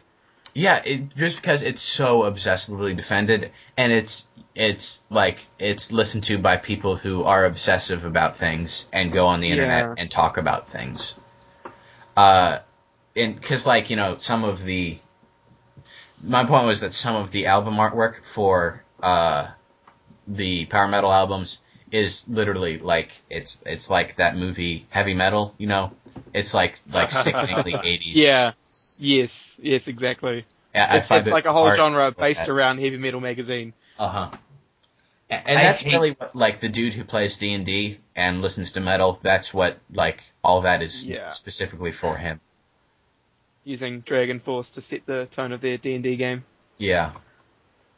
I Got loathe like good power. albums with terrible album art. That makes me so upset.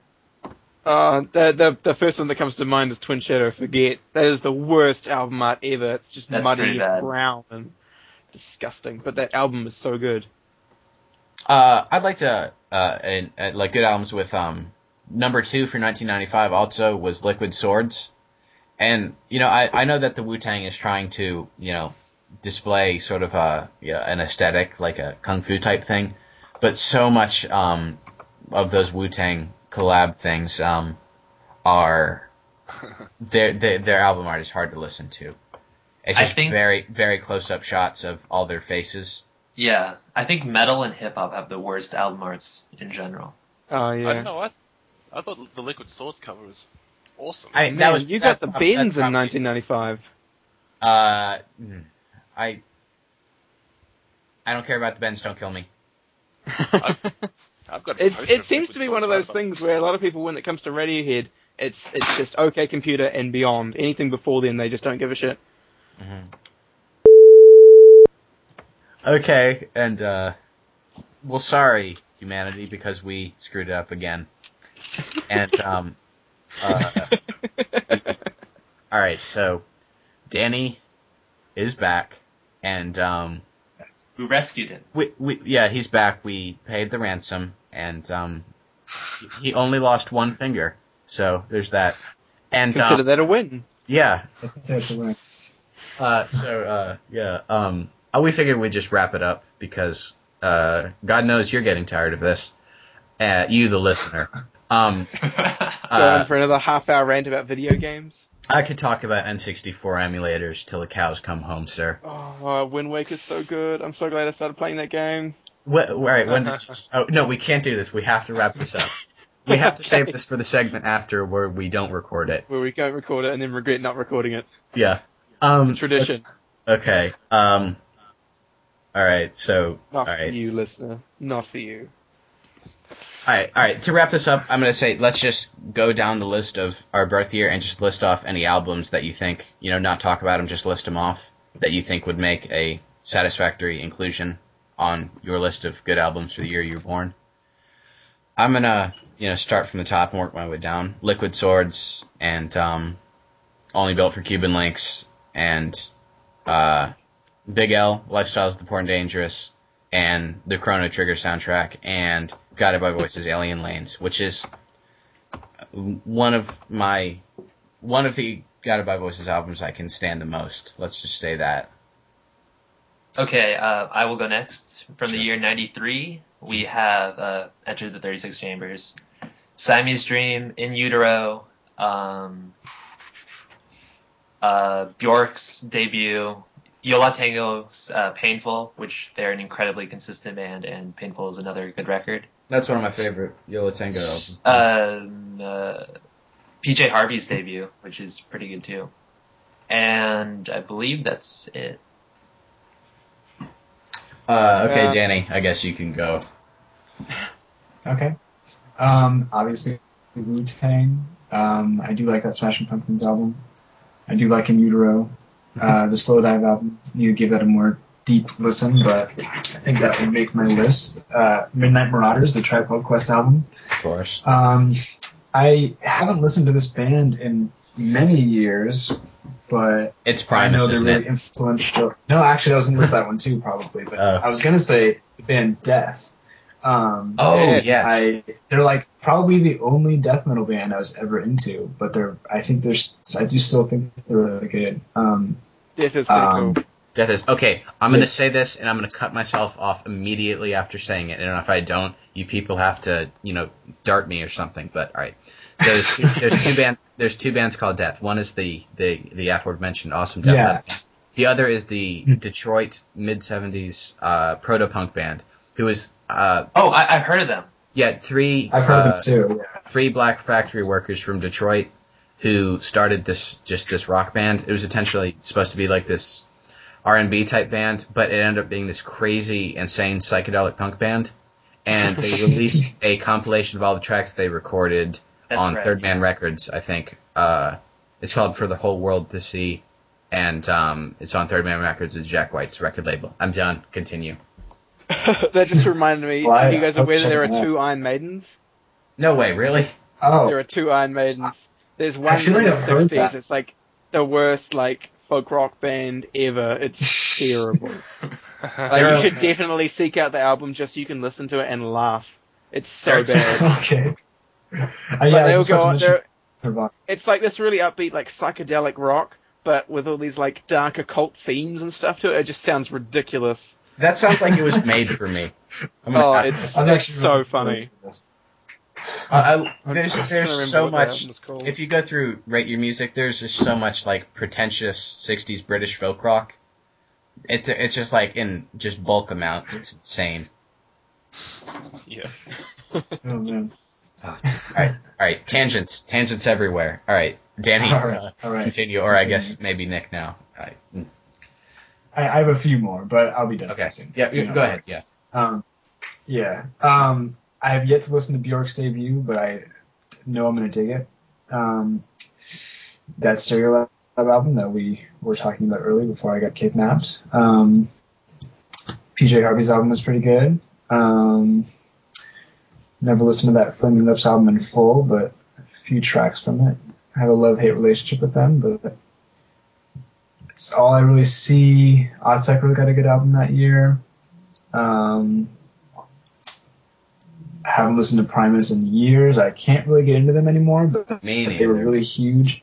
Yeah, they were really huge in my musical trajectory. So I, I think I think we've talked about this. Me and I hear Danny lot are of people say that. me and Danny are pretty much the same person, and um, Yeah. I think like we were 13, different times, but we were both 13. and We're like, whoa, Primus, this is like the all end all of music, and then grew to be ashamed of it later. Yeah, it's the I'm, truth. I'm looking I at my list right they're now, and really- there is another band that I would feel exactly the same way about.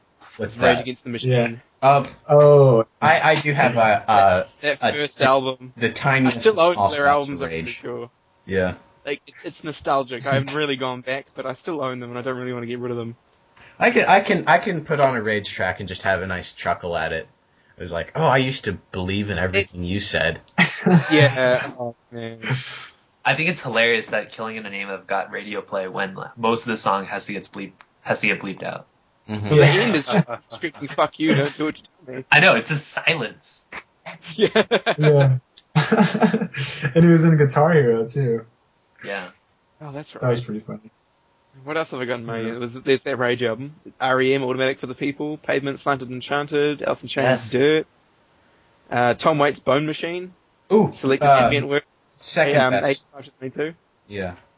Angel Dust, Faith No More, and then Uh, Fire. all so Faith. No More is in that same Good old category. Mike Patton. I Yeah. actually still Yeah. like more quite a bit. Mike Patton's a cool dude. Did you know that Mike Yeah. Mike Patton, Patton's really Mike Patton uh, did the voices for the monsters in I Am Yeah. Legend? yeah, I swear to God, about that's true. He was the voices of the, the zombies in Left 4 Dead 1 and 2 as well, Yeah. and the voice of the darkness in the game The Darkness. Oh, really? That's awesome.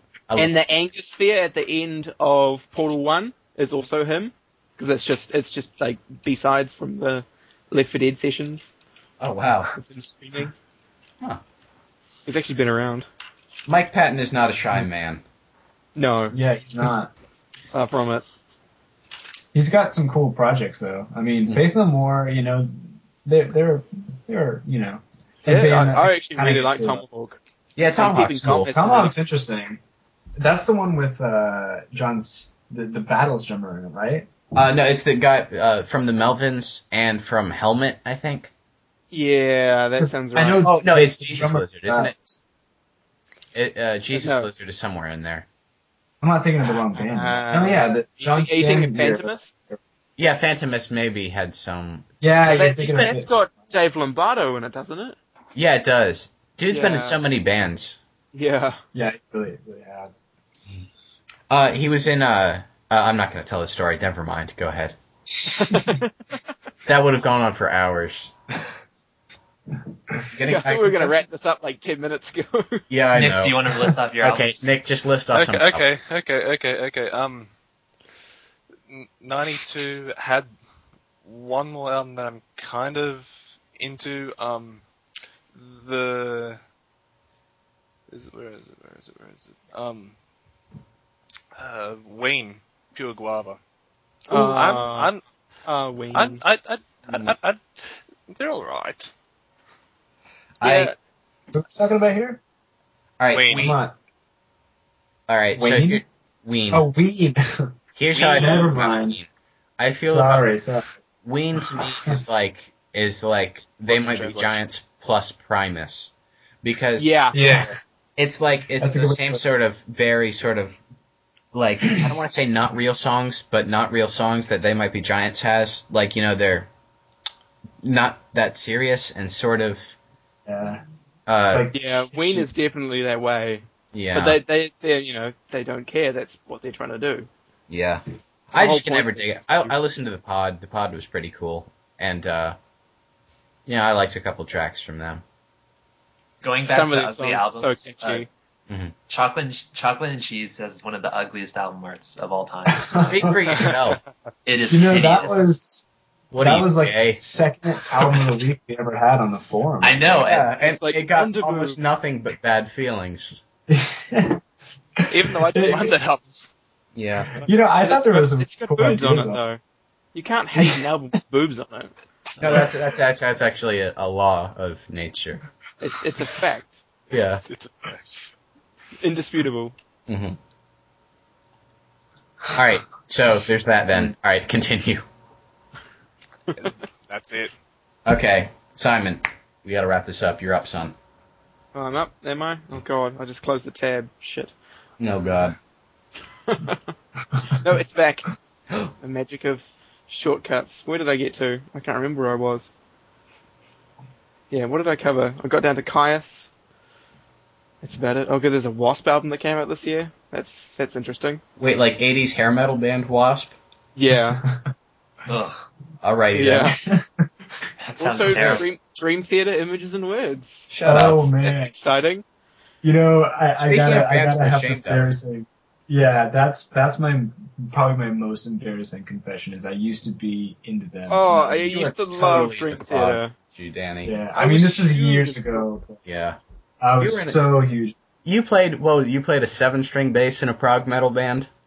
I played a, a six-string bass. You Um, that ma- that made me ill just saying I'm that. so I'm so sorry. no, I, I I make myself ill. you go and you it. die.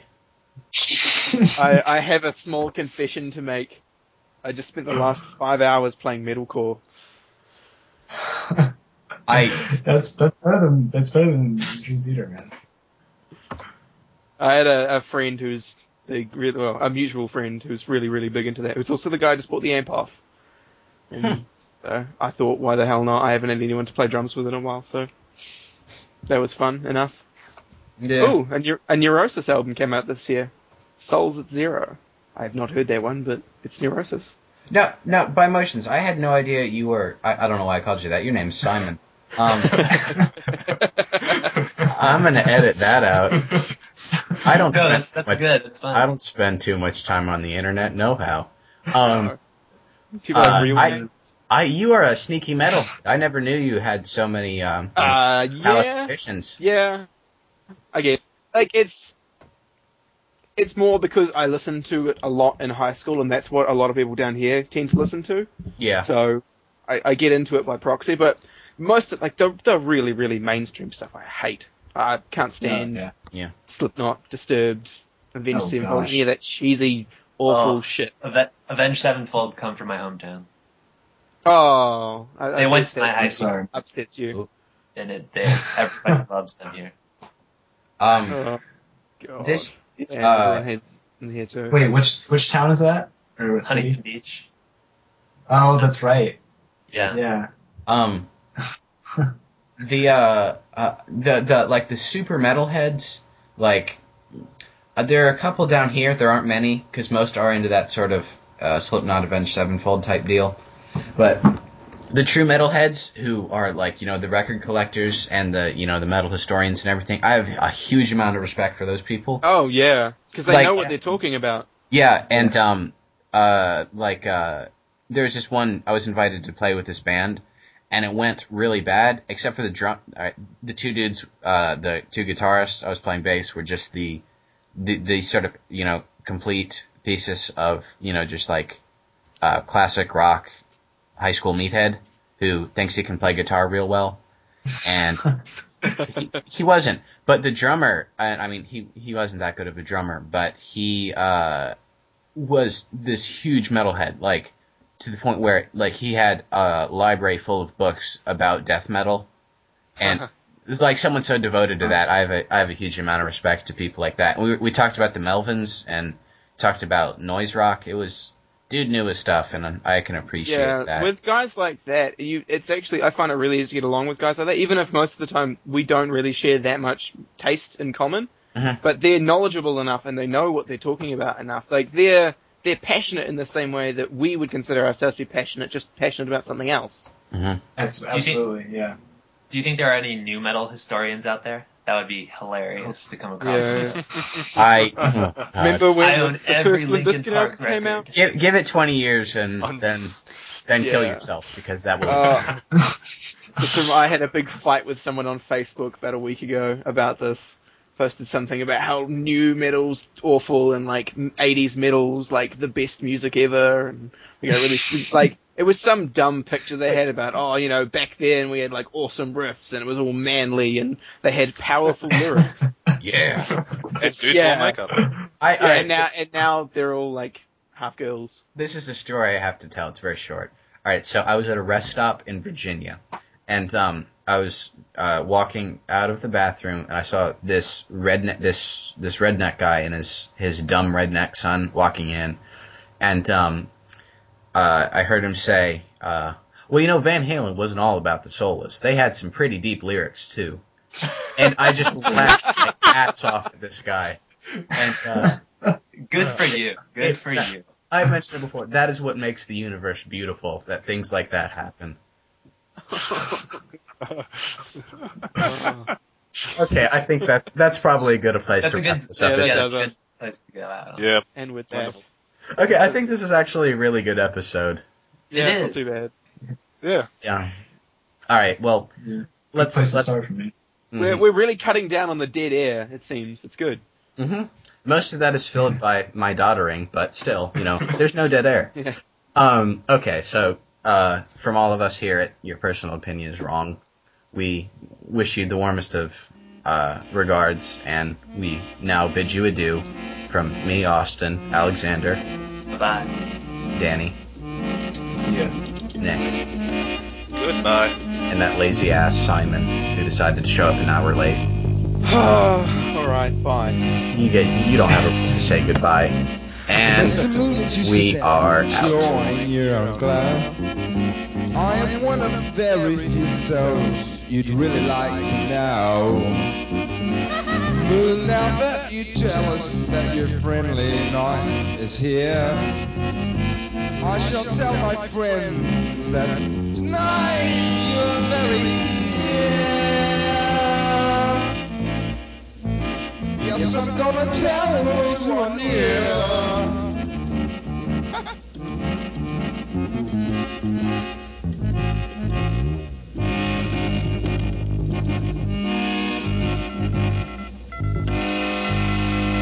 Mr. Moon, there you arrived. My friends are all asleep.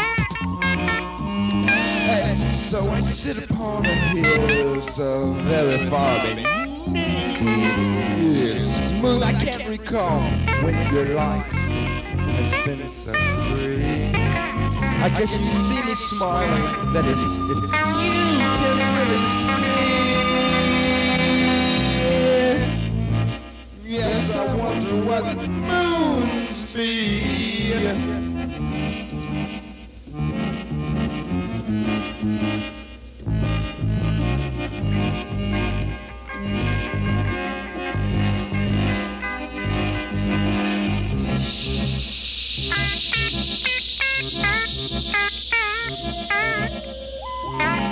Moon, though you're what the sunlight I'd visit to end.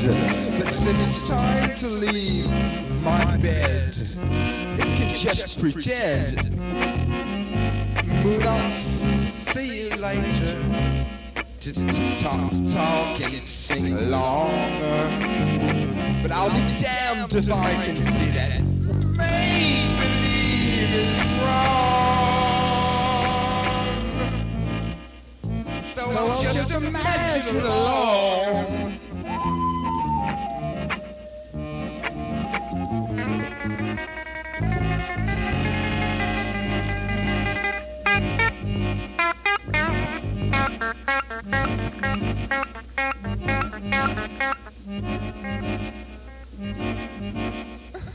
It's